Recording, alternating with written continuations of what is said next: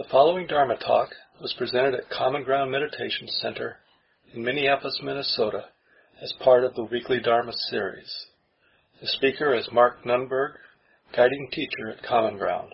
So we've been looking at Ajahn Chah's book. The book is called Food for the Heart. We're on chapter 21. And uh, in at the very beginning, the Ajahn Chah says, the Buddha taught that the practice taught the practice as a skillful means for getting rid of conceit. He couldn't do the practice for us. Having heard that teaching, we must teach ourselves, practice for ourselves. The result will arise here, not at the teaching. And this is a central point in the Buddhist teachings. Sometimes we talk about it in terms of self-reliance or even independence. But being independent doesn't mean we don't need a teacher or teachings or don't need a community to practice with. It just means that the aspiration isn't to be, isn't to be dependent on external things. We want to find an understanding or uncover an understanding and then basically tracing it back. Right now, I mean, just the, uh, you know, metaphor for an ordinary human being which means all of us most of the time, is we're, we're literally lost. And because we're lost, like we don't actually know how happiness arises for us or how suffering arises. I mean, we think we know, but if we really knew, we'd be happy all the time and we wouldn't be unhappy at all. And you know, think about even today, even one day, how many times we pursued something in order to be happy but did it deliver any lasting happiness? And we do all kinds of things to be happy. So we're sort of floating around. And it makes us really easy targets for the uh, marketers because here we are a bunch of people looking to be happy but not knowing much about it. So somebody says to us, buy this, you'll be happy. Come over here, you'll be happy. Well, we'll check it out. You know, well, let's see, maybe they know what they're talking about. We do this with relationships, with different body trips, you know, diets and, uh, you know, all kinds of things, so let alone just ordinary possessions or getting rid of things or even attitudes. Like, I'll take on, I read this book and I'm going to take on this attitude in order to be happy.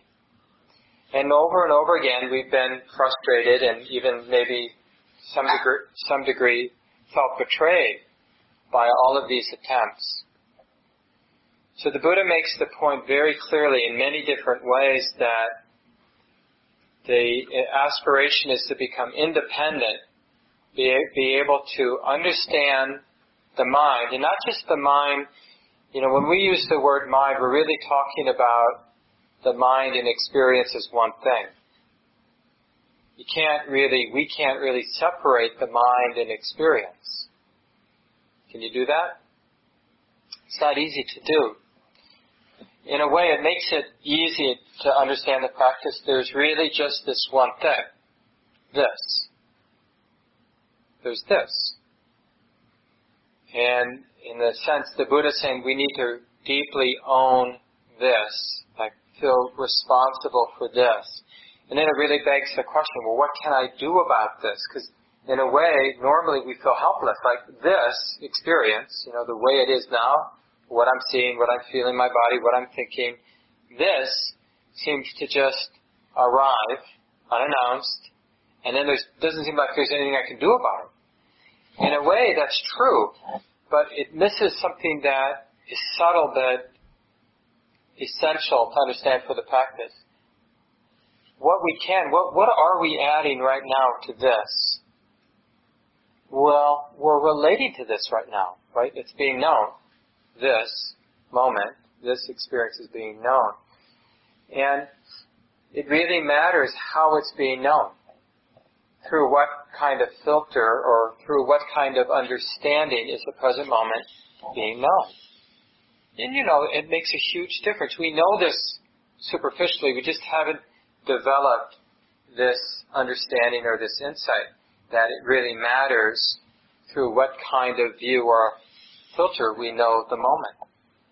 When we're in a really bad mood, everything seems bad. right? Because we're in, we're observing or knowing experience through a particular point of view or particular perspective. When we're happy, everything looks rosy or something. So we don't think about it so much. We don't directly see it because it's uh, subtle. But there isn't much we can do about what's arising. But there is something we can do about how we're relating to what's arising in terms of the body mind experience. So it begs the question. I mean, the whole point is to do this now. So what's arising now for us and how is the mind relating? Is the mind, for example, interested in the way that it is now, the body-mind experience? Is the mind impatient? Is the mind greedy, really wanting to get something so we can own it? Like, I'll get this understanding and then it will be mine and nobody can take it away from me. So is the mind relating to this experience in a way that leads to tightness? Or is our mind, is the mind relating to this moment in a way that leads to release. It's so simple, but we don't get interested in this level or this aspect of our present moment experience. It always seems like the mind has more important things to do, like worry, or plan, or wonder who that person is sitting next to us, or, you know, wonder why we came here tonight. Is it the final four on tonight? I don't know. Is it? Boy, none of you know? Tomorrow night? Oh, okay. That's why you're here.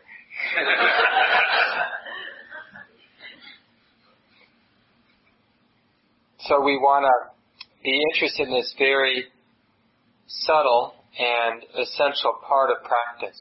Because, of course, we're interested in being free, all of us. Whether we know we are or not, doesn't matter. Every human being is interested in being free, and we're not interested in being bound up or being caught up or being heavy or being tight. I mean, that doesn't mean we don't do things that lead to the heart, the mind, the body being tight, but we don't do it consciously. Nobody consciously tries to get tight. We do a lot of stupid things that lead to tightness, but we do it from a place of distraction or confusion or ignorance, so we don't realize what we're setting in motion. And if we look in a balanced way we see, then we wouldn't do it. And so, if we want to be free, then we have to practice being free. But it's, it's actually not enough to just know that we want to be free and practice being free. We have to cultivate the mind that is subtle so that in our effort, in our intention to practice or to be free and to practice being free, the mind is able to see all the different ways that the mind relates that leads to the opposite, to not being free, to being caught or reactive. Because it's not enough to even like know the practice really well, but if the mind isn't subtle, it just won't help. Even if we have all the right ideas, we've memorized the teachings of the Buddha, and uh, we've thought about them, we really we could write papers or books about Buddhism. A lot of people have written books about Buddhism. Just it's amazing. You go to the library or a good bookstore, they still exist, and uh, you just see so many, really, some of them wonderful books on Buddhism. I mean, there's just an amazing collection now, but they don't help unless we've cultivated a mind that is steady enough to translate the teachings into a direct, immediate way of um, awakening. I mean, the mind is awakening to what's going on. And that awakening to see clearly the way it is requires a steady mind. You can't really see the way that it is, how the mind is confused, for example, how the mind is acting out of fear or how the mind is acting out of a sense of lack. Think about how many moments today our actions, our thoughts, our words came out of a place of lack, feeling like we don't have enough, nobody loves me enough, or how many moments today our thoughts, our words, our actions came out of a quality of impatience or irritation or upset of one kind or another. Or just a, a flavor of being bored or disconnected or doesn't matter, that sort of disconnected, distracted state. All of those moments then would have been causes for more stress, more tension, more unskillful actions if we had those moments. So the practice, you know, that we do both in daily life, but especially in sitting practice, because we, in sitting practice, we're creating optimal conditions to develop that steadiness, that sensitivity. You know, when we take our attention and we make it, it's a very specific, in a sense, willful effort to take the attention and to connect, let's say, with the sensations of the breath coming in. So we're actually feeling the sensations of the air touching the nostrils as they go in, the breath goes in. Feel the sensations as the breath touches the nostrils going out. And there's a very specific effort. We call it vitakka, is the Pali word, sometimes called connecting, right? The attention is connecting. Oh, that's what's happening right now. The air is touching the nostrils and it feels like this. I'm hearing a sound and it's like this. I'm thinking a thought and it's like this. I'm feeling the ache or the heat or the tension or the burning or the tingling in my knee and it's like this. So there's the connecting, but that's just the beginning. The real art then is to sustain that attention. So initially it's kind of a rough landing. With uh, practice and more steadiness, the mind, the attention comes back to the present moment and it doesn't make a big rough landing. But initially it's like we've been lost in thought, we've been worrying about something and we recognize we're worrying about and we feel guilty that we haven't been practicing and so we, in a sense, the attention rushes back to the body or to the breath or to whatever meditation object we're working on. And it's like a rough landing. And so even before we're connecting, the roughness of the return is already the seeds for getting distracted, right? So we're kind of, kind of coming back to the breath, but we very quickly fall into judging ourselves for having been lost in thought, or doubting whether we're really with the breath, or really wanting to sustain our attention with the breath. But that thought, I really should sustain my attention with the breath, is not sustaining attention with the breath. It's being caught up in thought. But that's okay, because we need that initial, however rough it is, we need that initial effort to connect, to come back to the present moment. To use the body as our anchor, to use the breath here or the movement of the belly here as our anchor, to use hearing as an anchor. But it's really important for people, even really uh, skilled people, people who've been practicing for a long time, to have an anchor your mind knows how to use. Because even though a lot of the time you're, you find it relatively easy to be present, there will be some times when the mind is more distracted or disturbed, and you're really going to need a, a, an anchor you've been training in for years and years and years. Because then the mind will know how to return to the present moment. Even though your best friend has died and the mind is in a real swirl and you can't get your grounding, but if you've been practicing mindfulness of breathing or mindfulness of walking or mindfulness of hearing or mindfulness of the body for 20 years, you'll be able to get some grounding with your, the pain of loss. It's not suppressing the pain of loss, it's just restoring a sense of steadiness, using your anchor to restore a sense of steadiness, and then from that place of steadiness, you open more widely to what's really happening, which is that pain of loss or whatever it might be in that moment. Otherwise, the pain is so overwhelming, we want to run from it, we want to control it by defining it in some way, but we don't want to just let it move. And this really leads to the second part of the training. So the first part is the rough part, where we're taking the attention wherever, whatever reactive pattern it's involved in, we're recognizing the mind's in a reactive pattern, and we're recognizing in that moment it's not useful or skillful. So because of that recognition, the attention, in a sense, wisdom picks it up and places it, let's say, with the body. That's a common anchor for a lot of us. Oh yeah, sitting's like this. The physicality of sitting is like this now. Can this be okay? So we've landed, and now the art of sustaining. But the thing about sustaining, vichara is the Pali word for sustaining. Sustaining attention, that uh, continuity, is a real art because nothing stays the same. Whether it's the body or thinking or hearing, it's a movement, it's a flow, right? So sustaining is, has a different quality of effort. The effort to connect is a bit rough, you know, we're taking the attention, we're, we're sort of, the mind is in a sense pointing to an object and saying, know this. But then the next moment has to, you can't know this because it's already, once you know it, it's already disappearing. You know, whatever moment I feel my knee and that ache in my knee, that burning I feel in my knee, but it's changing. So that this moment of knowing it is not the next moment of knowing it.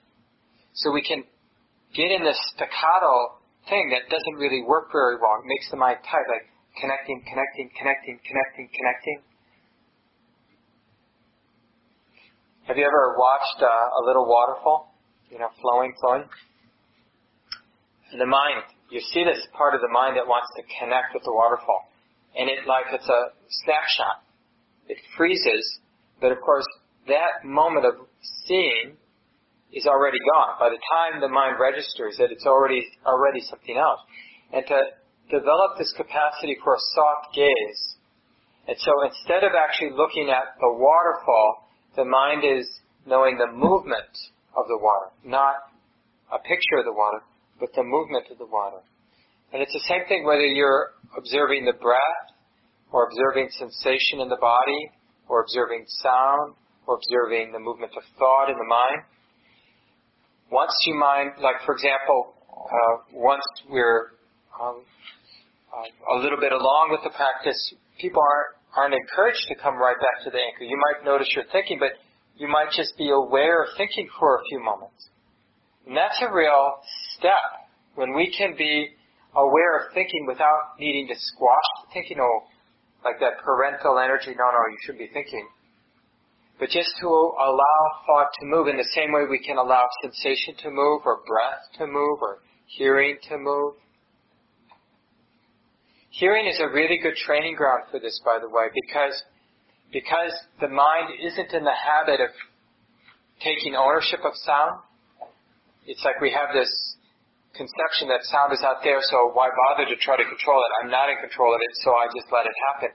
So when we use sound as a mindfulness object, like you can do that right now with the sound of my voice and the sound of the blower and people's movement around you. And when we're hearing, it's easier to sustain, like just let the sound roll. Now it's a little hard when someone's talking because the mind tends to freeze up around the meaning of the words that you're hearing. But when you're hearing more natural sounds, like a waterfall, again, or the rain, or the wind blowing, or just even the blowing of the furnace fan, or just the shuffling, like a lot of little sounds, but nothing specific, then the mind can get in that sustaining mode where there is a presence, a, a clear, balanced, alert, interested presence, but the mind's not trying to connect. And actually, that's what allows it to sustain this connection. So vitakka, the connecting, is really useful to start over again. We need that connecting energy, that recognition that the mind is caught, spinning with thought, identified with the thought, recognize that that's stressful, and out of that wise recognition, the mind says, this is how it is now, right? We connect with the anchor, the breath, the body, hearing, thinking as a movement, not the content of thought, but the movement of thought. And then sustaining, like letting go in evenness. Can we just allow that awareness of the breath to sustain? If we try too hard, we'll lose it. If we try to grasp the breath, like I, I want to grab it so that I won't lose it, then we've lost it already. If we get too relaxed, the mind will drift off into thought again because it's such a deep habit of the mind. So this uh, vichara, that sustaining attention, is a very beautiful art. And you want to practice all day long. So not when we formally sit, that's the place where we can really develop this muscle, this skill, but all day long, like in a conversation, to have that sustaining energy where the effort is nicely balanced. You're not trying too hard to hear what the person's saying, but you're not distracted, you're not too lazy, you know, where your mind is drifting, and then you realize, oh, I haven't been listening to this, but I don't know what they're talking about. and you're, you, like your mind is desperate to sort of catch some stream of where they're at, so that you can not be caught, you know, like completely ignorant about what they're saying. Because you know, at that moment they're going to ask you a question. What do you think about that? well, tell me more. so, and then the interesting thing about sustaining is it's like we're entering a more natural way of being, right? Because any physicist will tell us that this moment or this reality is defined by movement the most, you know, obvious characteristic of this is that it's alive with change. It's moving. It can't be fixed. Nothing can be fixed. We can only create the appearance of something being fixed by creating an idea, a concept in the mind that tells us it's this. But see, that's just a thought. Like, I'm Mark. That's a concept. I'm Mark. I'm a male. I'm 54, I'm going to be 55 soon. You know, and each one of those, it has the appearance of being true in a fixed sense. But as a thought, it just came and it's gone. Right? And what is it that's here that's a man? I mean, it's funny. I know what you're thinking, but even that, if you look closely, it's like, what is it about that? Do you know what I mean? It's like, what makes a car a car? You know, if we took it all apart, it wouldn't be a car. It's like a convenient designation, mark, or car, or common ground, or whatever. So, everything's in flux, is moving, and when we learn to sustain attention, to sort of be present in a continuous way, it means we're realizing or we're trusting. This doesn't mean we understand it completely, but it means that intuitively we're trusting that everything's moving, that everything's alive with movement, and that's trustworthy. That the heart or the mind can go with that, not resist it, not be dependent on a concept. I'm sitting here watching my breath. That is fixed and tight, but actually being aware of the breath in a continuous way is literally being the movement of light, and that's joyful. So we've gone from the effort to connect, which is very useful. It, it sort of breaks us out of our drama, self-centered stories, dramas, and the fixations or the contractions that they imply. And so it is a, even though it's a real effortful movement from being caught to connecting, it is a step towards freedom. It feels relatively free, even though we have to make that very strong effort to connect. But then once we start to sustain, joy will arise. That will be basically the barometer that we're having some continuity of mindfulness.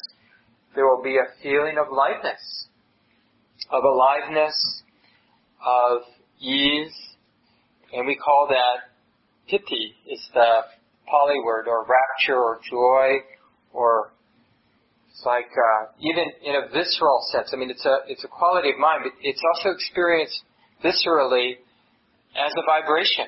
You know, it's like conventionally as we move about the world in a destructive state, we think of the body as being right, like solid, bone, muscle, blood, and weight.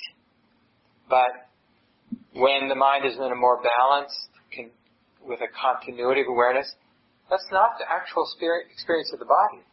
The body is just vibration. And vibration isn't a thing. Right? Vibration is a, a process of things changing. It isn't fixed. What makes the body seem fixed is our strong idea that we keep, because it's an idea or because it's a natural phenomenon, it also comes and goes. But this particular idea that our body is solid, for example, is an idea that comes and goes with real regularity. And it's very deluding. So deluding that it's not easy to experience the body in an unfixed state, unfixed by our idea of it. You have meditators, you know, in my position as a teacher or my position as a practitioner, you know, where we go to the teacher or somebody comes to me and they have this experience of the body and they wonder what's happening, like being really light, almost like levitating or like the body disappearing and they think, you know, what am I doing wrong or what is this normal or should this be happening? Basically, they're experiencing the body with some freedom from their concept of the body. The fact is we don't really know the body outside of the fixation we have on the concept of the body. Physicist will tell us this too. You know, they'll say, you know, well, things are basically just molecules, and the thing that defines molecules is things are moving, right? And then, then if you really continue the conversation, that doesn't make you want to walk away from the physicist, and you keep talking to the person, then they start talking about how much space there is between the movement. It's like the the difference between like the things that are actually moving as they understand it and the space between those things that are moving is vast. So it's mostly just empty space. And this starts to sound a lot like Buddhism. You know, that there's movement, and the movement is, uh, you know, really characterized by a lot of empty space. And this is not just a story that physicists talk to each other about. This is something that is directly experienceable. The mind has this capacity to understand things as they are. It's just that we've got in a very bad habit of being content with our ideas about things. So we haven't cultivated the skill to directly know. And the real art is this going from, because generally we're all pretty good at connecting. We may not do it very often, but mostly people, once they hear about it, can take their attention and connect. If I said, you know, feel what your hand is touching, feel that contact, whatever your hand is making contact with now, tune into that experience. You can take your attention and you can place it there, so to speak. I mean, that's just a, a relatively bad metaphor because we're not really doing anything with the attention. It's more like that feeling of contact, like my thumb against my index finger. Where is that happening? It's not like happening there. I don't have to put my attention there, right? That's just wrong view. That's part of the concept. The whole idea of location, like that this contact is happening here, that's just part of the concept. It's happening here in the mind, right? It's not happening here, but part of the way the concept operates is it creates this sort of visual, internal visual sense of location, right? And so we, part of the story is it's over there next to that index finger where you're feeling it, you know? And that's all happening under the sort of level of awareness. But when we just turn it, tune into the contact, so fully, so interested, so fully interested in the contact of the hand or the finger touching something, then all of a sudden there's no need for words. Actually, words or any concept whatsoever just gets in the way of knowing pressure or contact, hardness, whatever it might actually be like now. And just notice how little effort, just the refined effort that's necessary to sustain attention with contact or pressure.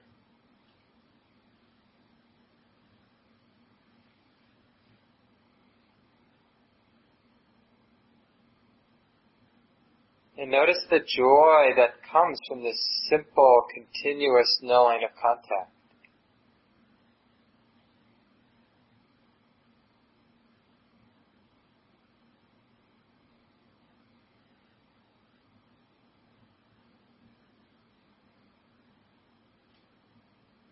Then of course you can let go of that and appreciating with humility how many times the thinking mind, the habit of thinking, like wanting to think about whether this is a useful exercise or this is a little weird or whatever, how that wants to intervene, wants to, in a sense, grab the attention back to the mental proliferation. As if like, don't do that. It's stupid. You know? Well, why? And this is what I meant, you know, about getting interested in the mind.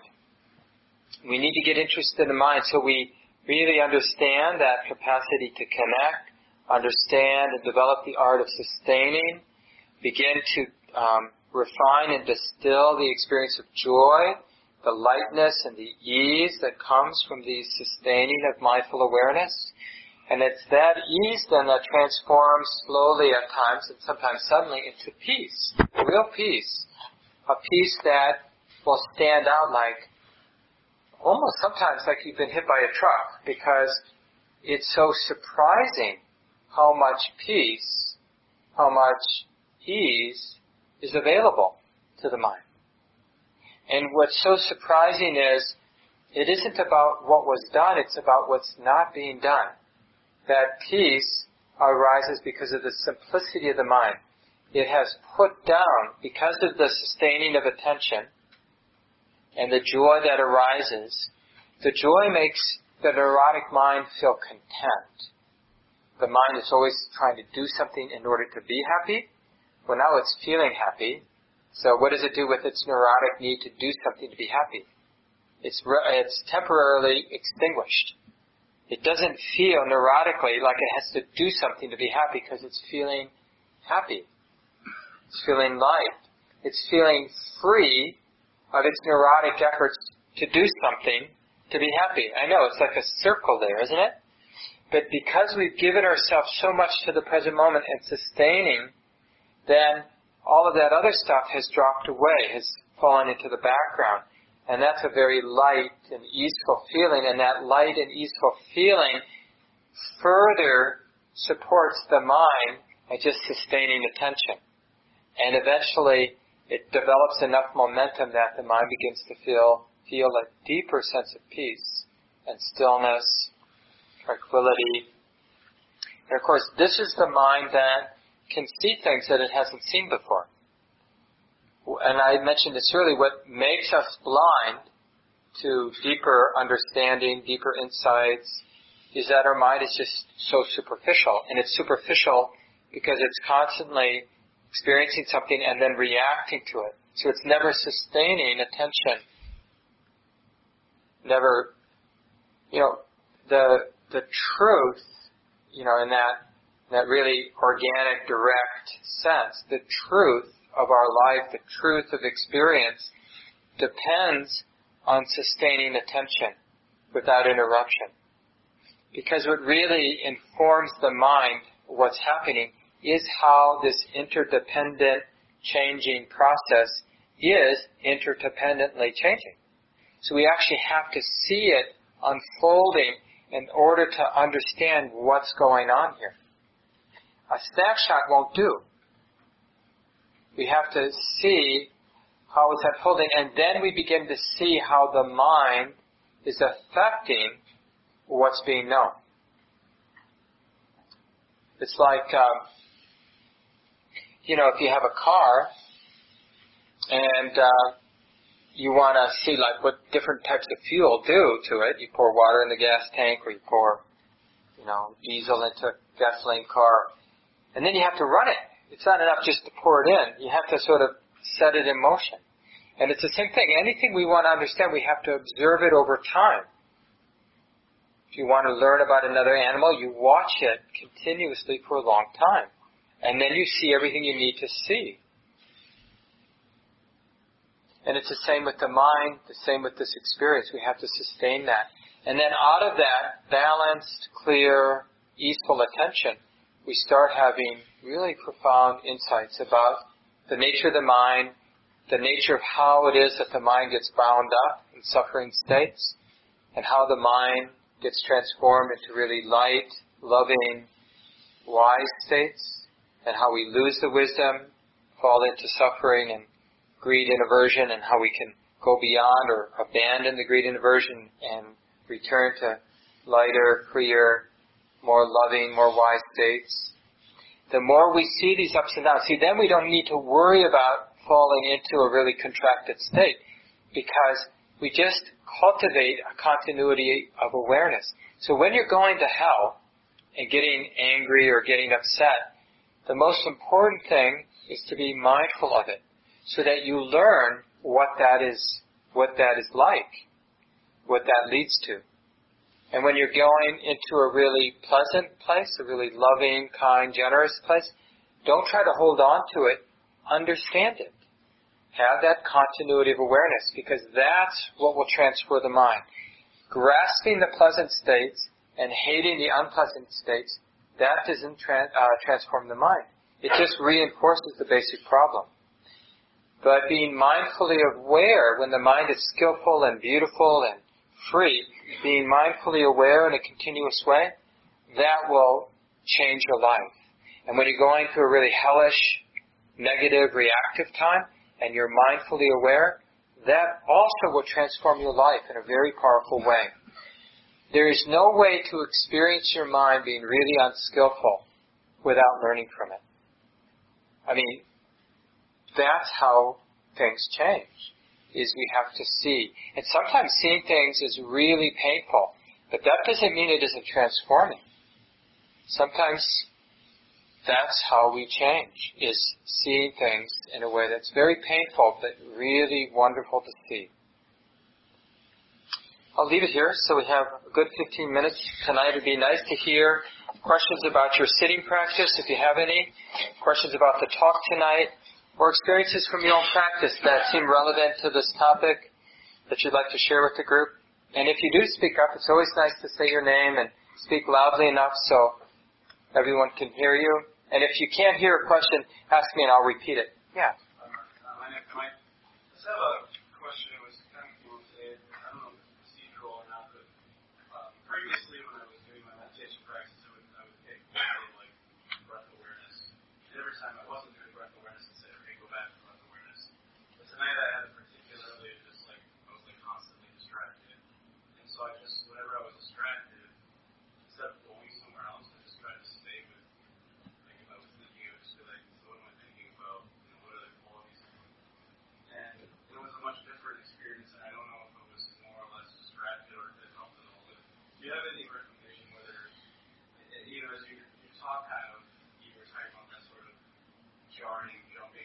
Yeah, yeah. Is it better to just, just, just be mindful with whatever you're being distracted with, or what? do you have any recommendations? Yeah, well, I'll talk about it a little bit. I mean, there's, there's, like I mentioned early on, you're you're kind of on your own.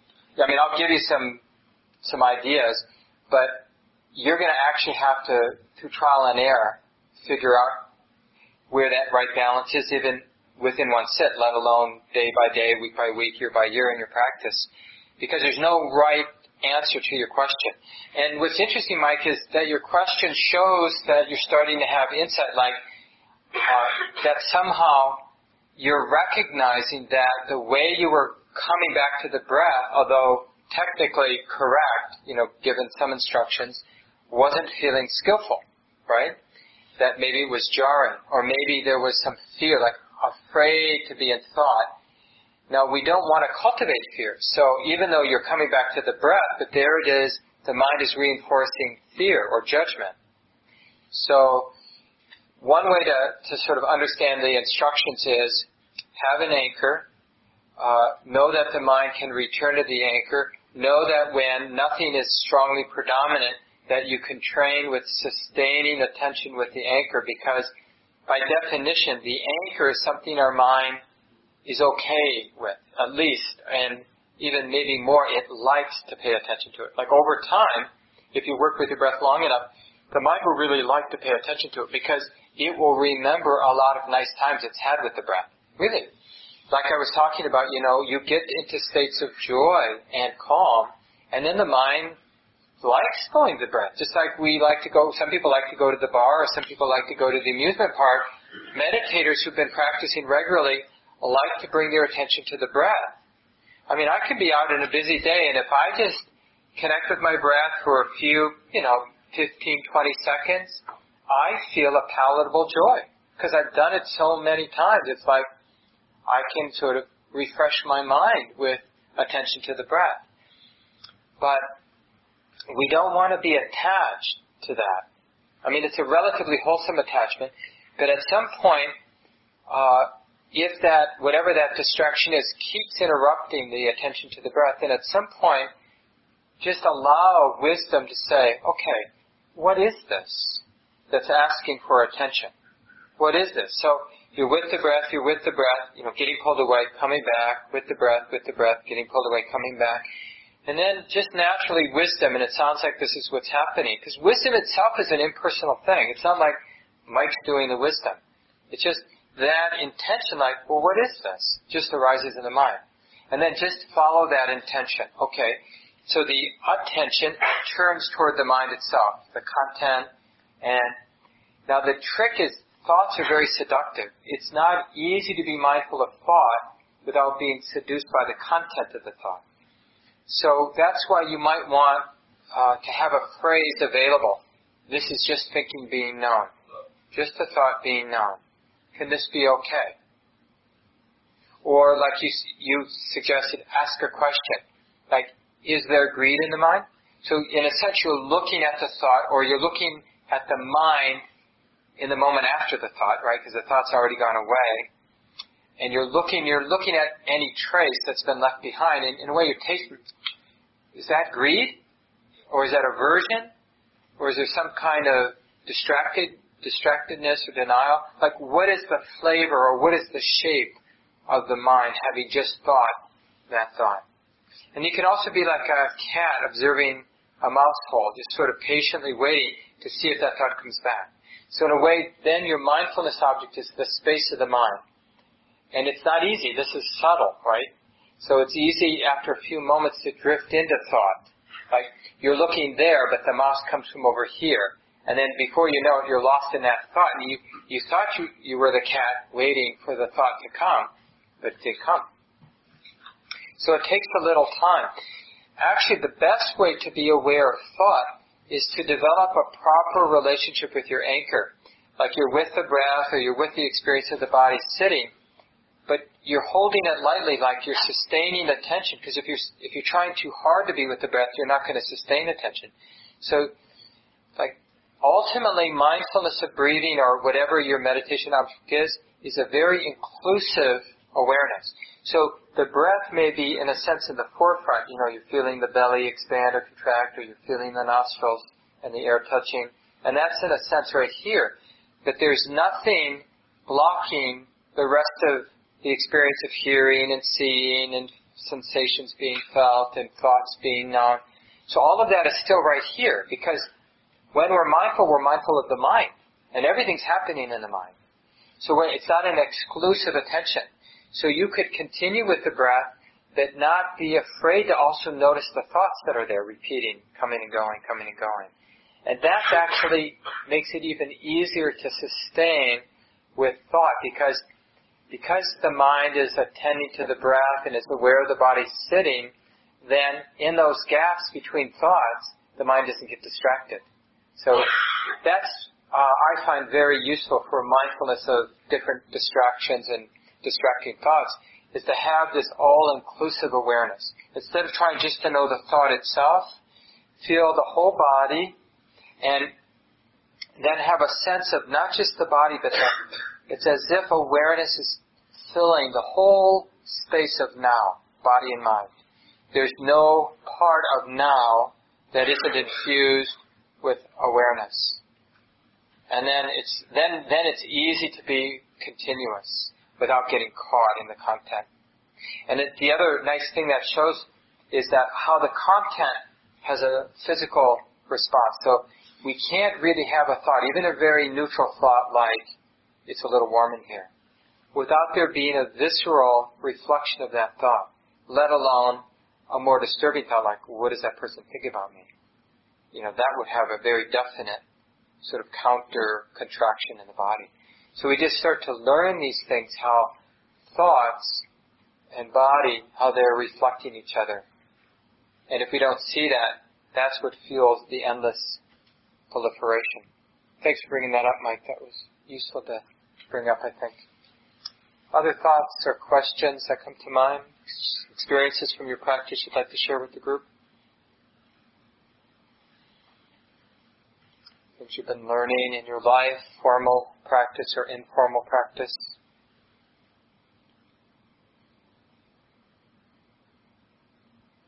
Yeah, Brad. I have a uh, presentation I have to do this Wednesday in the past couple of weeks.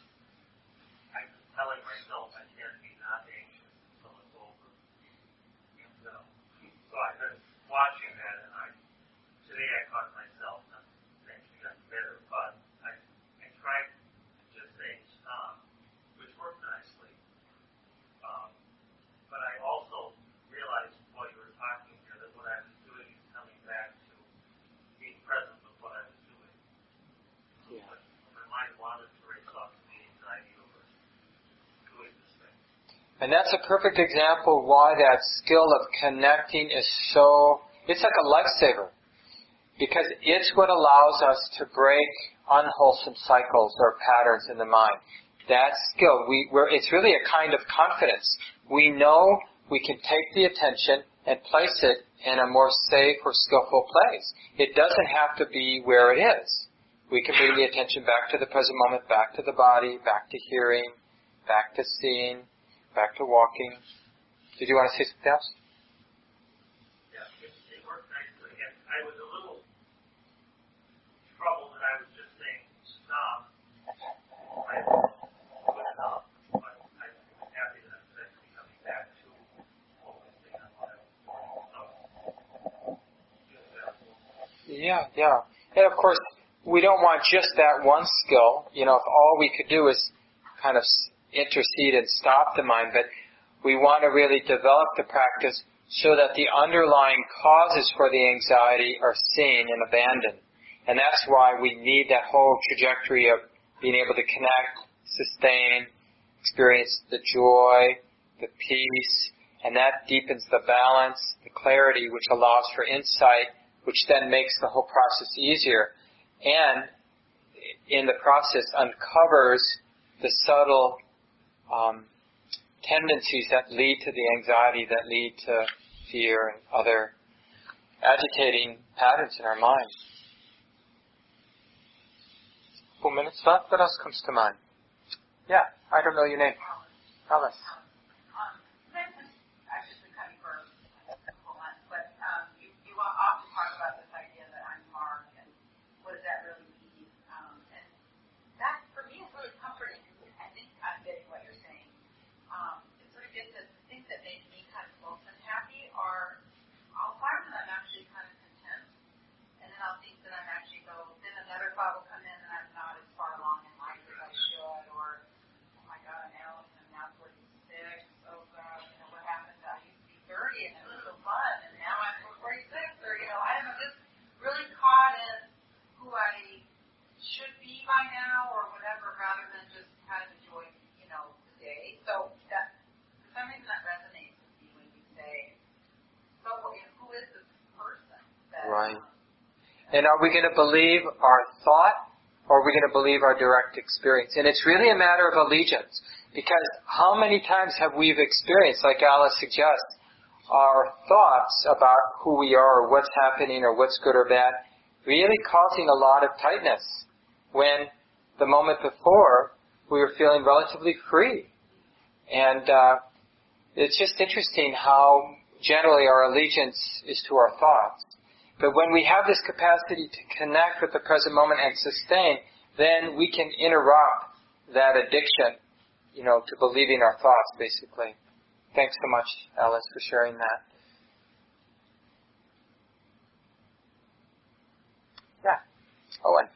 Um, I was, uh, I just had my spring break and I was down in the southern United States and I was camping, I went by myself and, um, I had this experience where the day I was down there rock climbing and it was really rainy so I couldn't do anything it was also cold and I was by myself, and um, I just had this experience of like having to be by myself with absolutely nothing to do. no like way to distract. I mean, there was plenty of ways to distract myself, but I was just like confronted with really this perfect situation to practice in because, like, I mean, and I've been on a retreat, and it's almost it's kind of different because even though you have nothing to do but practice, you still feel like you're part of this community that's doing the same thing that's structured in a way. Yeah. But um, it was really neat um, to watch how like panicky my mind got in the way before I just gave up. Like, Yeah. there was definitely things that I could have done to like distract myself or go somewhere else. Um, but it was definitely like just cool to see like the frightened aspect of real alone, like nothing to do, nowhere to Yeah. Alone. Yeah, and how the mind will frighten itself, like really create a monster out of that empty space, the kind of open space of that experience that you described. I really recommend, I mean, not that you have to do something quite as extreme as what Owen just did, but just to set aside a half a day where you, you're not even going, like you said, it's even going on a half day retreat, which is great, by the way, or a day long retreat or a residential retreat, totally recommend them strongly recommend them. But on top of that, that encouragement to go on structured retreats, to set aside a time where you're not going to be cleaning, you're not going to be working on your to-do list, you're not even going to be meditating. You're just going to be being. You know, you got a couple hours, you have a couch, but you don't like have to stay on the couch. You could walk to the window and look out the window. You could walk outside. But you're just being and noticing, like Owen suggests, what that triggers in the mind. Like, why is the mind afraid of what's unformed? Like, not engaging activities that reinforce stories about who we are, or what's important, or what I don't care about. And uh, really looking at those monsters that the mind creates that you're stagnating, you know. If you get to like this, You'll never do anything again in your life. Or whatever it is. Because each time the mind actually looks at those monsters that the mind created, it, it, it's learning a reflective movement that is so essential, where the mind, the attention has a way of looking at whatever the mind projects. We really have to see that ability or learn that ability to look at whatever the mind projects and see it's not self. Like that monster is not self because it's something being known. How could it be self? It's just something being known. Oh, that fear is not self. That's just something being known. Oh, that idea is not self. That's just something being known. And over and over, it's like we're popping little bubbles. Either we have a choice to inhabit it and be really frightened and then get in the car, you know, hike out five miles, get in the car, drive 15 hours home, or get where there's cell, com- uh, cell phone coverage and call a partner or, you know, whatever, where the nearest store where chocolate cake is or, you know, all the things that we might do and have done in those situations. it would be interesting actually if we had the time to hear all the stories of people, whether you did it intentionally like Owen or just ended up in a place where nothing was happening and like how neurotic the mind got. It's amazing how neurotic the mind gets. A funny story I often tell is a good friend of mine who unfortunately has left and moved to California, but is one of my meditation buddies and used to teach at Common Ground in the early years, in the early 90s with me. Um, but during one nine-day retreat, I think, he got in one of those states, you know, where his mind just didn't like the open space. And somehow, I mean, this seems so silly to say it this way, and he was a good practitioner his mind was convinced he had to figure out the top 20 movies of all time in the correct order. and after, I think I drove back with him on that retreat, and he, he knew each one, and he had reasons why this was 18 and not 17, and you know, that took more than a few minutes.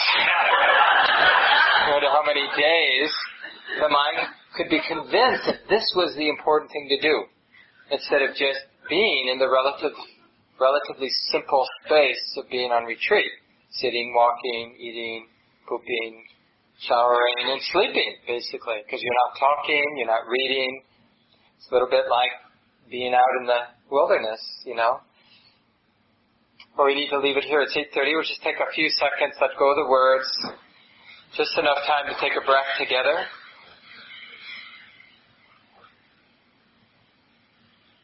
Appreciate the silence. Appreciate being here together. Of course, so many beings interested in this process of waking up. So grateful for the lineage of women and men who have done the practice before us. We are the grateful recipients of their wisdom, their compassion that they've passed on generation by generation. And now it's our turn to cultivate the practice of mindfulness and to model wisdom and compassion and to benefit all beings, ourselves and all those to come. So may this be so. Thanks so much everyone for coming. Thank you for listening.